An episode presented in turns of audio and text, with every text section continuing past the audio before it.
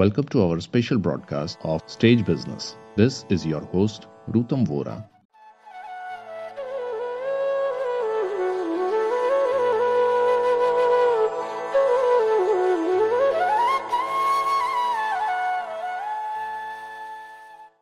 A famous Russian concert pianist, Sergei Rachmaninoff, once said, "Music is enough for a lifetime, but a lifetime is not enough for music."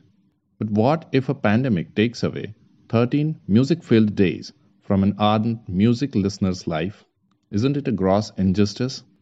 Well, not anymore, because India's longest 13-day musical congregation of legendary artists, Saptak, is set to go online in 2021.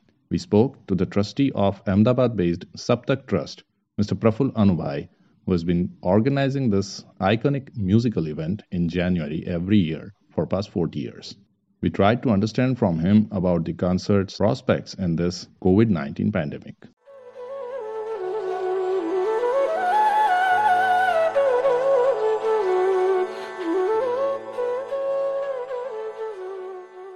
Anubhai narrates to us how they were left with three options: either to cancel the event, postpone it by a few months, or hold it online. But as we know, music prevails over fear, and they chose going digital. We did not like the idea of skipping it because we've been doing this for 40 years, and the community of music lovers always look forward to this festival. So, if we were to skip it, it would be greatly disappointing for them. Saptak has seen legendary celebrities from the classical music fraternity setting newer milestones every year and thereby raising the bar for this august stage. Besides being an event to admire the musical expositions, it has also become a learning platform for students and teachers from music colleges, researchers, besides the fond listeners. No wonder people from various parts of India and abroad specially camped in Ahmedabad to enjoy these starry 13 nights. But going online means no razzmatazz, no festive feel, no farmaish. Well, as you know, Indian classical music depends great deal on the improvisation on stage when the artist is performing. He draws inspiration from the people, that is the listeners, the ambience, and his own mood also. But the ambience and the listeners play a huge role in inspiring the artist. In an online, this will be completely missed. Still, something is better than having nothing at all. The festival that normally draws over 140 artists, including the accompanists, will now have only a little more than 80 artists. The total number of performances has also been reduced from about 44 earlier to just 30 during these 13 days. So, for artists, how does it feel to perform in front of actually no one?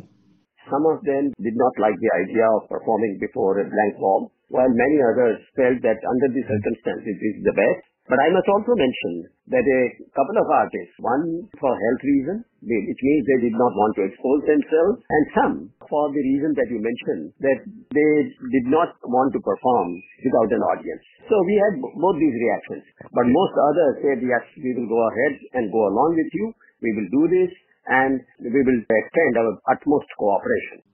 So now, this is going to be the first ever instance where the top-notch artists will record their expositions for the concert either at their residences or at a nearby studio.